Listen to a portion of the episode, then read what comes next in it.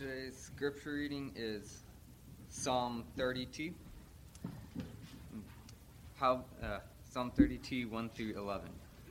How blessed is he whose transgression is forgiven, whose sin is covered. How blessed is the man to whom the Lord does not impute iniquity, and in whose spirit there is no deceit. When I kept silent about my sin, my body wasted away, though, through my groaning all day long. For, no, for day and night your hand was heavy upon me. My vitality was drained away as with the fever heat of summer. Selah. I acknowledged my sin to you, and my iniquity I did not hide. I said, I will confess my transgressions to the Lord, and you forgave the guilt of my sin. Therefore, let everyone who is godly pray to you in a time when you may be found. Surely, in a flood of great waters, they will not reach him. You are my hiding place. You preserve me from trouble. You surround me with songs of deliverance. I will instruct you and teach you in the way which you should go. I will counsel you with my eye upon you. Do not be as the horse or as the mule, which have no understanding, whose trapping include bit and bridle to hold them in check. Otherwise, they will not come near to you. Many are the sorrows of the wicked, but he who trusts in the Lord, loving kindness shall surround him. Be glad in the Lord and rejoice, you righteous ones, and shout for joy, all you who are upright in heart. Good morning. We are in the book of Romans. We have made it all the way to chapter 4.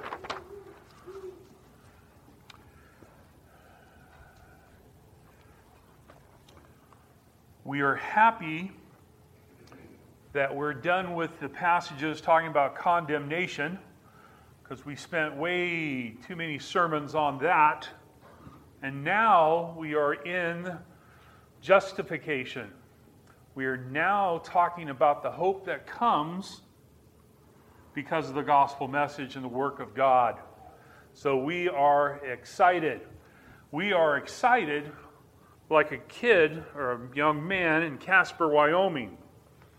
He was looking forward to his tax return because he estimated he should get $511 back and he was looking forward to spending that $500, the $500 $511,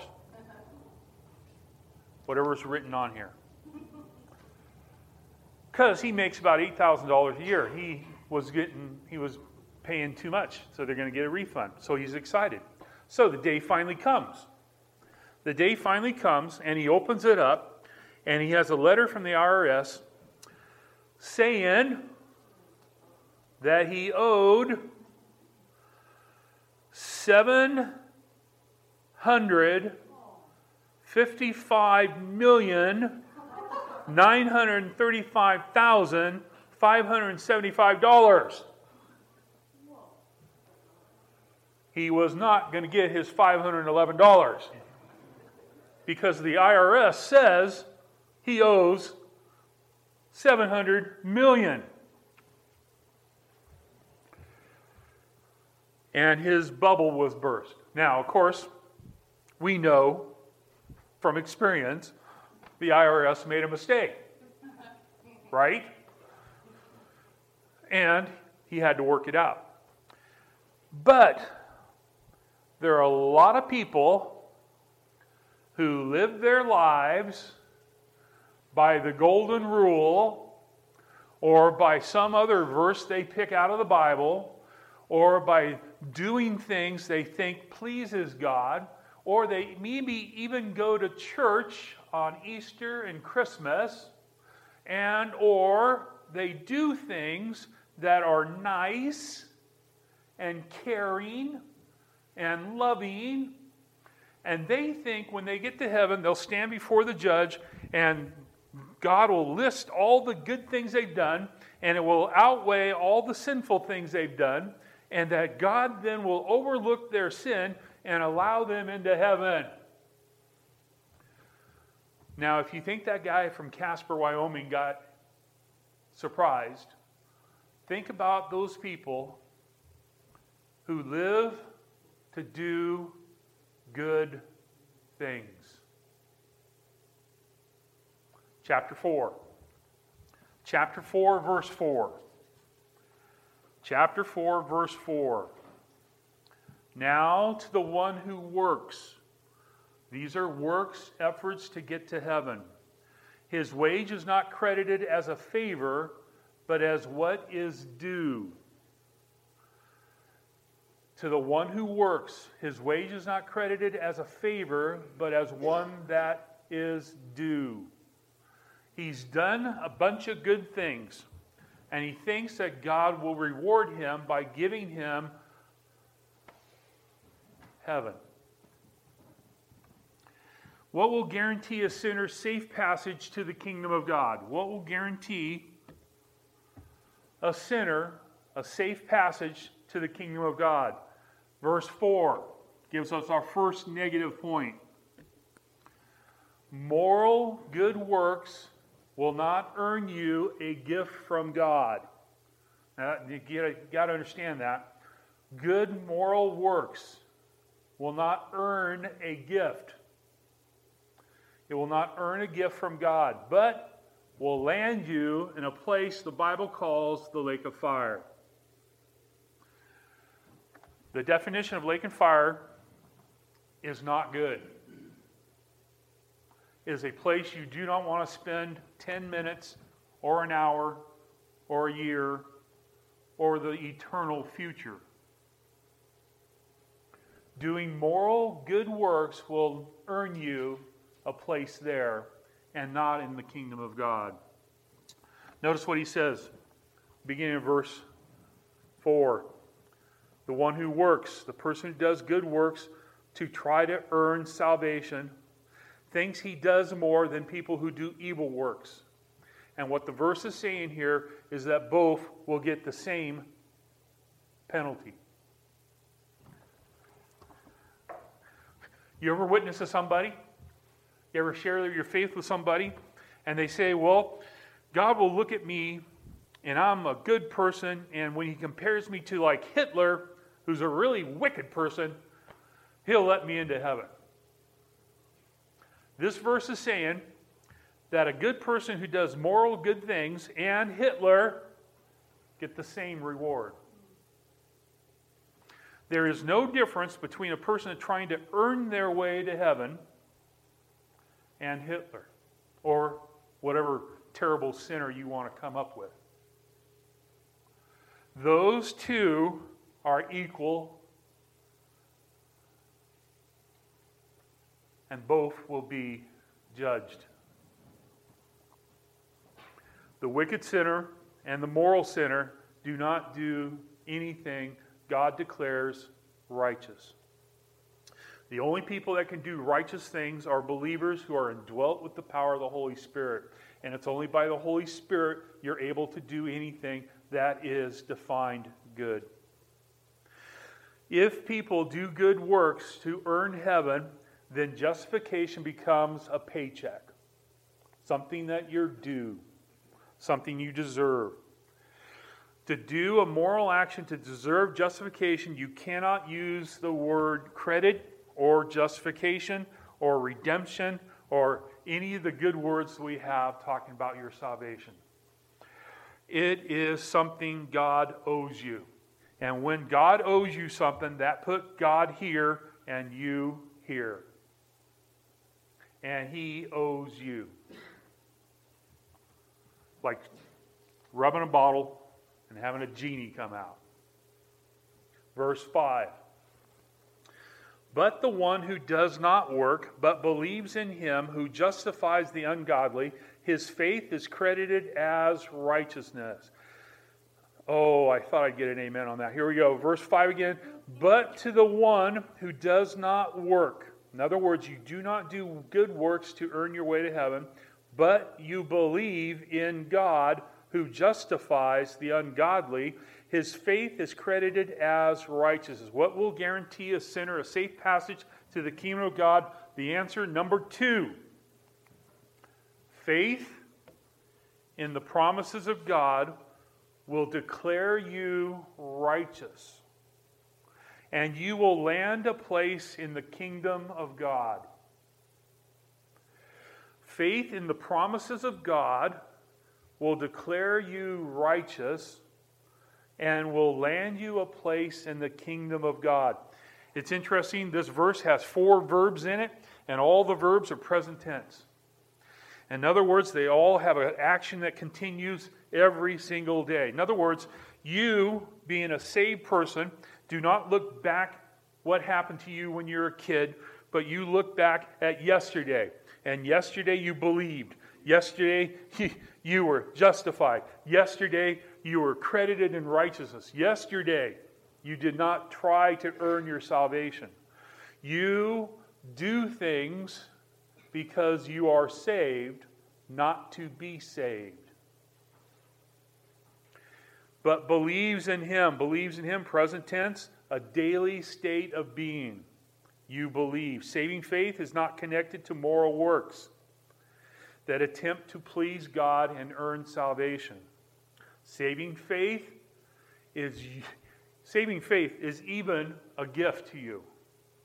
Acts chapter 14 verse 27 says, when they arrived and gathered the church together, they began to report all the things that God had done with them and how God had opened a door of faith. Even faith, God gives to you. That faith where you turned to God and repented of your sins, even that had to be Holy Spirit empowered. Even that had to be something that comes from being redeemed, being made alive. Something God did, even that, so that you could be saved.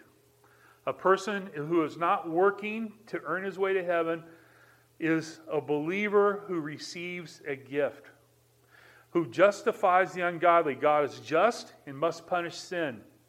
God is the justifier, and his mercy declares a sinner righteous. By the study of the law of God, the sinner learns he is only worthy of God's wrath. You study the law, you find out not how to be saved, but how you deserve wrath. By the work of Jesus Christ, you have a way to have your sins taken care of. And your faith is credited as righteous. Remember, uh, what was it, three weeks, four weeks ago, we talked about the solution to all your problems is attaining the righteousness of God. And how attaining the righteousness of God is the hardest thing to do in the universe. It has to be accepted as a gift. 2 Peter chapter 1, verse 1, Simon Peter is writing, he says, To those who have received a faith of the same kind as ours by the righteousness of our God. Faith and righteousness always have a connection. Faith and righteousness. If you have faith, you believe in the work of Jesus Christ, you have the righteousness of God. It goes together. Through Jesus Christ, God is able to be just and the justifier and save you. Saving faith is a state of mind whereby we believe in the promises of God. 2 Corinthians 5:21. He made him who knew no sin to be sin on our behalf so that, listen to this, we might become the righteousness of God. God's goal for you and every other person on this planet is to be the righteousness of God. You cannot get to be righteousness of God by doing something. You can only do it by believing something. And you trust the work of God. God works and makes the ungodly into a new reality righteous. Righteous. So, here we go. Verse 6. I want you to notice verse 6. Just as King David also speaks of the blessing on the man to whom God credits righteousness apart from works the first seven, the five verses, we talked about Abraham. Talked about Abraham. Talked about Abraham. Now he changes gears. Remember the Jews, how they looked at Abraham? They almost had the same love for King David. There's a statue that's on Mount Zion that the, that's in Israel today where they revere King David. He's playing a harp. That's not the exact size I have in my mind of what a harp is, but he is revered. Just like Abraham, King David is revered. Verse 6 Just as David also speaks of the blessing on the man who God credits righteousness apart from works. What are the three problems? What are the three problems that will not be solved by doing good moral works? No matter how many moral works you do, you cannot solve these three problems. King David talks about a blessing that comes on you. A blessing comes from the root word of happiness, literally means happiness. I know people don't like that word, it comes from happenstance. They think it's a chance kind of word. But you are blessed by God because you have three problems in your life you can't handle. Verse 7 Blessed are those whose lawless deeds have been forgiven. Lawless deeds. The first problem you have that you cannot correct is that you have lawless deeds. Sinful rebellion against the law of God. Sinful rebellion against the law of God you have done things that went against the law of God. Now remember, in the context here, I think the chapter is talking about the law of God, not the first five of the books of the Bible, not the Ten Commandments. I think he's referring to the entire Old Testament because of the quotes made in chapter 3. So, the entire Old Testament, where God describes his moral commands, talks about his moral character, talks about not doing things that go against his moral characters. When you go against the moral characters of God, you therefore are lawless. The idea of revolting against the government, the idea of being an active rebellion against the law of God, not just the absence of the law of God, but rebelling against the law of God. Lawlessness doing is doing what does not conform to the law of God. So, in other words, you, you understand the law of God, you read the law of God, and you do the opposite. That is lawlessness. No matter how many good times, good moral deeds, how many times you walk the little old lady across the street, how many times you make cookies for somebody, those things will never earn and defeat and deal with your lawless actions. Matter of fact, how many lawless actions do you have to do to reserve a place in the lake of fire? One. You do one lawless thing, it goes against any of the commands. I watched the guy in a video. He was going around in Southern California. He was asking people questions about the Ten Commandments. and the answers he got were from a bunch of lawless people who rebel against the law of God. If you rebel against the lawless, lawlessness, the law of God, you rebel against the law of God, you are lawless. And if you are lawless, the judge one day will surprise you and he will send you to a place the Bible calls the lake of fire. Now, if that's not bad enough, let's go to the second problem you have. Second problem you have. Verse 7 Blessed are those whose lawless deeds have been forgiven and whose sins have been covered whose sins have been covered. The second biggest problem you have in your life is number two sinful actions that miss God's expressed and revealed will. Sinful actions that miss God's expressed and revealed will. This is problem number two. Those sins that fall short of the mark it's plural. So it means every single time you miss, every single time you miss, you get a citation that'll lead you to the lake of fire.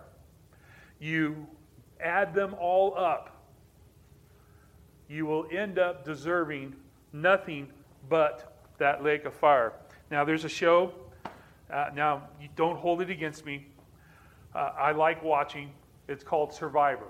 Okay, don't don't raise your hand if you like it too, because that'll just make me feel even better. But I like it. Now, admittedly, the gossip and slander and everything that goes on in the show, I fast forward through because I like getting to the competition. As you know, I'm a competitive person, so I like coming up and seeing the games they have for them. And I love watching the people do an athletic thing that they're not capable of doing. They make me laugh, and I forget everything else going on in my life. I laugh how poor they are in coordinating an athletic throw, especially when there's a rock they got to throw someplace and they got to hit something and they got to do it and they got to do it quick and they throw like they've never thrown before. Anyway, I like that show. But the idea is every time you miss the mark that God sets up, it's a mark against you. And those sins become more sins, more sins, more sins. One illustration I use when I'm talking to somebody is hey, if you're a good, really good person, a moral good person, you'd probably sin only about 15, 20 times a day and then but let's say you're really good and you only sin like 10 times a day. No let's say you're really good and you only sin like five times a day. No let's say you're super saint and you sin only three times a day.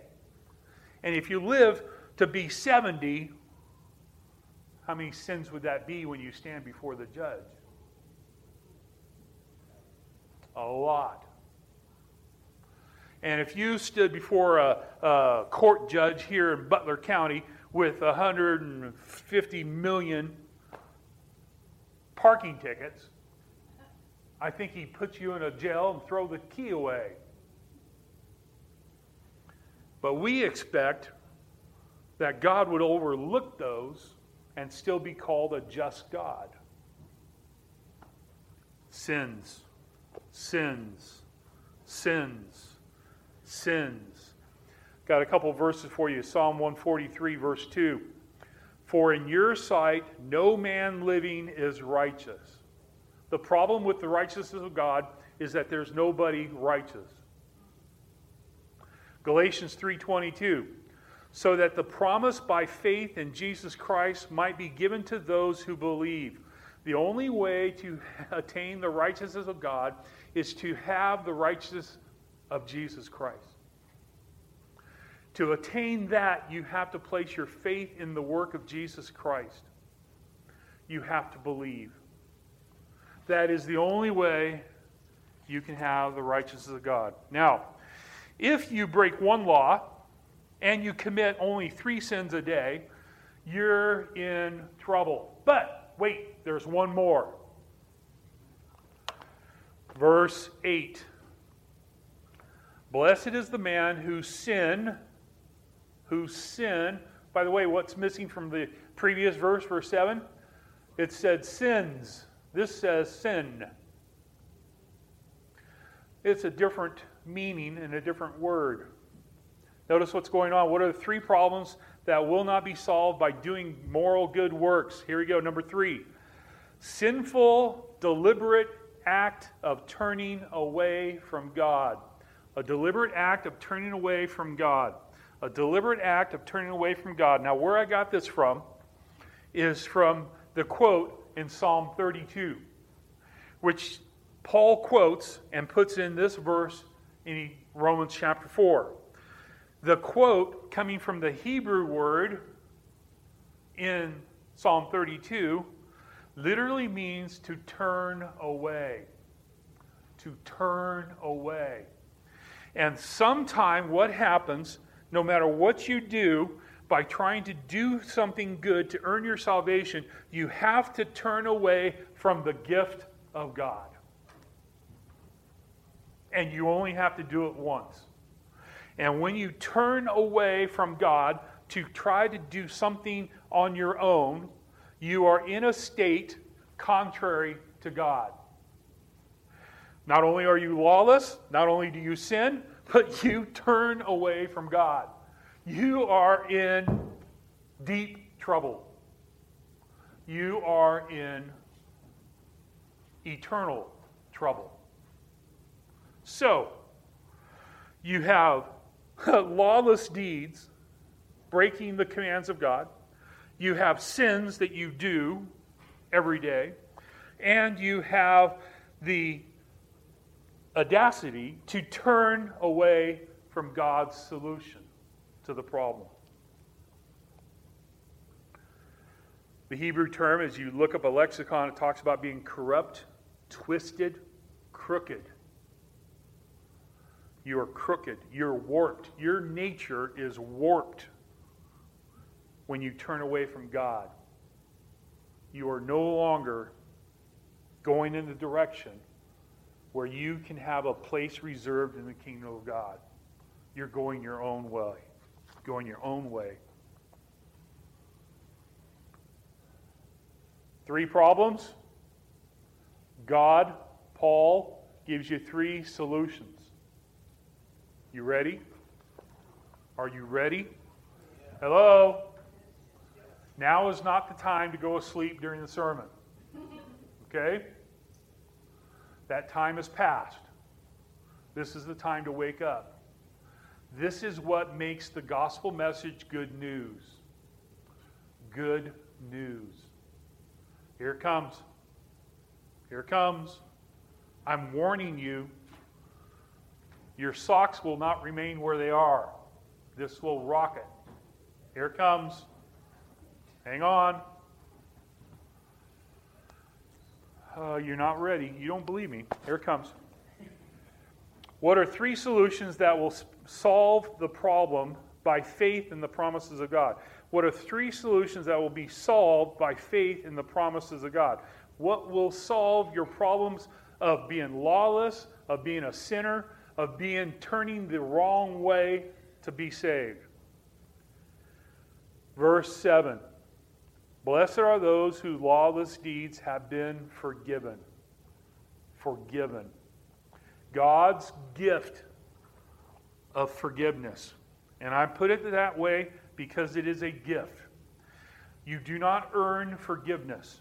You do not get forgiveness uh, by your works attributed to you.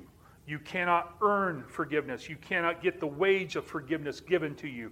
You cannot have God in your debt and He cannot pay you forgiveness. It is a gift. It is a gift. And it comes from God and it's going to solve your problem of sin. The Hebrew word from Psalm 32 means to take away, to carry away. So your lawlessness will be carried away. How far? Psalm 103, verse 12 says, As far as the east is from the west, so far he has removed our transgressions from him. As far as the east is from the west. Now, I don't have to spend much time on this. You cannot go east if you go west. That is how far God removes, takes away your lawlessness by the work of Jesus Christ. God has given the sinner forgiveness and reckoned to him as a person he's never sinned. God pardons your sin and at the same time declares you righteous by the work of Jesus Christ. The righteousness of Jesus Christ is imputed to you. You are forgiven, and the wrath of God will not come to you. Aorist passive, forgiven. You cannot earn forgiveness. Uh, Aristotle, Augustine, excuse me, Augustine was dying. and he had Psalm 32 written on his wall so he could see it every day. See it every day. He said, The beginning of knowledge is to know yourself as a sinner. To know yourself as a sinner. If you understand that you're lawless and yet you have a sin problem, you are, you are halfway there, man. You have to know. You need forgiveness. That's one. Here you go. Solution number two. the end of verse 7. Whose sins have been covered. Whose sins have been covered. Number two. God's gift of atonement. God's gift of atonement. Atonement is covering the mercy seat with the sacrificial blood of the animal that died supposedly on your behalf. What we have in the New Testament is the sacrificial death of Jesus Christ, who perfectly kept the law, and he died so that your sins could be covered. That you could be covered. Literally, it means that the covering makes your sins invisible to God. Your sins are invisible to God. Those three sins that add up to a multitude of sins for every day, for every year, for every decade, till the day you die, is covered. Because the work, the blood of Jesus Christ, makes that sin invisible to God.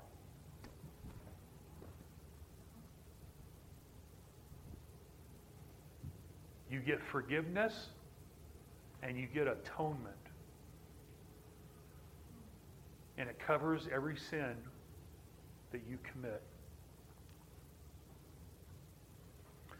Psalm 85 2. You forgave the iniquity of your people, you covered all their sin. I like that word all. All their sin. This covering here is a special word. Paul had to think of it, had to come up with it, had to figure it out, and it's the only time used in the New Testament. Cover. It comes and makes it perfect for us. If you believe in the work of Jesus Christ, you believe in God being the justifier, you believe that his justification can declare you righteous, you believe that God not only offers you forgiveness, but he offers you a covering.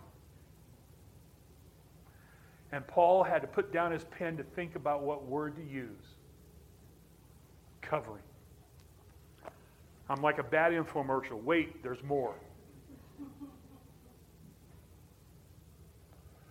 Verse 8 Blessed is the man whose sin the Lord will not take into account. Lord will not take into account. Number three. What are three solutions that will be solved by faith in the promises of God? Number three, God's gift of righteousness. God's gift of righteousness. You cannot do anything to earn the righteousness of God. You cannot do anything to somehow earn it, make God in your debt. There's no way that you can do it even for a day. You cannot do it. You have to be declared righteous. God grants salvation to those who have no claim on God's righteousness. He brings it into account. This is our word credit. It's used again, translated in our English differently, but it means to be credited. God's work of justification goes beyond the work of forgiveness and the work of atonement. So, it goes to declaring us righteous. The righteousness of God is the key to everything in our life. Forgiveness gets us there, the covering of sin gets us there. What we want to be is the righteousness of God.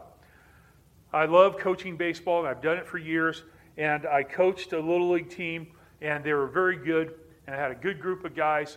And I had this one kid that was my backup catcher, and he did a good job. But the poor guy did not have the mentality of a catcher. To be a good catcher, you got to forget the last mistake you just made because you will make a lot. I, being a detail person, gave a stat sheet out to all the kids. Their batting average and everything, and all the things, how many doubles they got, how many triples they got, how many home runs they got, how many RBIs they got, how many sacrifices they got. And I had one category where it talked about errors. He was sitting at the end of the bench, and he looked like he was just was crying. I went over to him. I said, What are you crying about?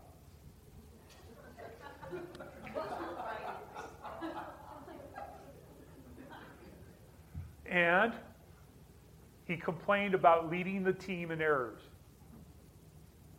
I said, You know, it does not matter if you lead the team in errors. What matters is pleasing me, your coach. If your errors did not please me, your coach, then we'd have a talk. But I know the position of catcher.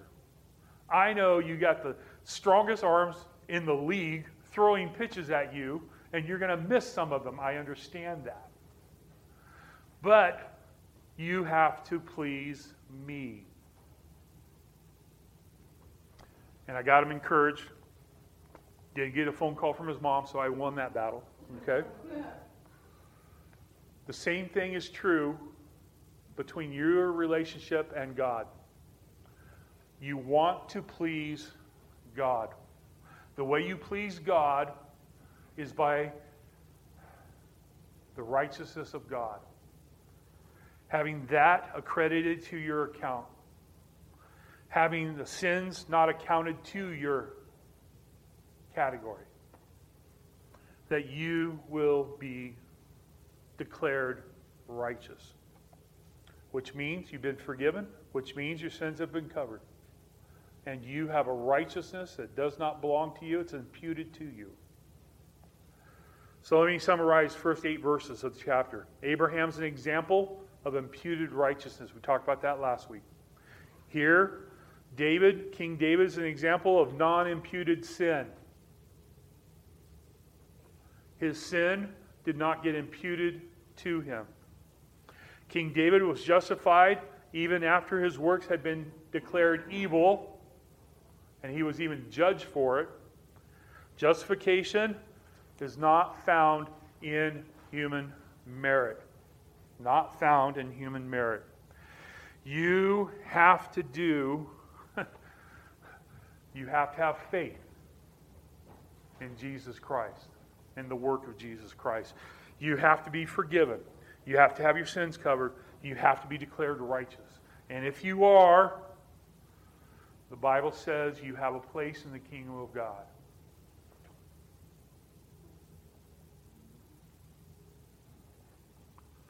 Application. Will I get my friends to understand that God offers salvation as a gift by trusting the promises of God and that any attempt at doing good moral works to please Him will not succeed? Will I get my friends to understand that God offers salvation as a gift by trusting the promises of God and that any attempt doing good moral works will not please Him? King David understood that faith in the grace of God, he would merit the gift of salvation. Abraham was justified by faith, which was a gift from God. King David was justified by faith. And every person in here that has a relationship with Jesus Christ has been justified by faith. You have been justified. Long time ago, when farmers had well, what was it called? Buggy carriage days, carriage buggy days. Back before cars. Be, stay with me, people. Back before there were cars, and you either rode a horse or a carriage. This farmer, poor farmer, saved up his money so that he could buy an ox to plow his field. He thought he had enough money to go and buy the ox. I don't know how much it would cost, but he, he thought he had enough. He took it and he went to the market and he offered his money to the guy selling the ox. And the guy said, I can't take this money. And the farmer goes, Why? He says, Because this is the old dollar bill and we're not accepting them anymore. The farmer says, I've been saving this money for years now. You've got to accept the money. He complained and complained and complained. He finally went to somebody in authority and, he, and he's talked about the problem. And the, the authority said, Because I believe that you really worked hard to save this money, I'm going to I'm going to change your money into new money from my own personal funds so that you can go buy your ox. God does the same thing. The work of Jesus Christ gets accredited to you so that you can be declared righteous. You come to him with worthless money, but as a kindness and a goodness and mercy, he gives you what you need the righteousness of God. Let's pray. Father, I thank you for this time in your word. I pray, Father, that it would encourage everyone to make sure that they are living by faith. And I pray, Father, that you would help us to be a church that declares a message by faith. That the gospel message goes forth from us, and it's not by doing good things, but it's doing things based upon faith and trust in the promises of God. I pray, Father, that you would empower us with the Holy Spirit once we're saved to be able to reflect the righteousness of God in doing the righteous thing. And I pray, Father, that would help our non believing friends to come and ask us question how come we live differently? And we can say, it's a gift that comes from God. Let me tell you about it. Father, thank you that you loved us so much that you sent your Son, Jesus Christ, to a cross to shed his blood not for his sins, but for our sins, and that you laid our sins upon him. And then, Father, when we accepted your gift, you placed his righteousness on us. You covered our sins, you forgave us of our sins, and you put them as far as from the east as from the west. And you did it in such a way that we would only praise you because you are the source of our salvation. You give us everything we need. We thank you, Father. In Jesus' name, amen.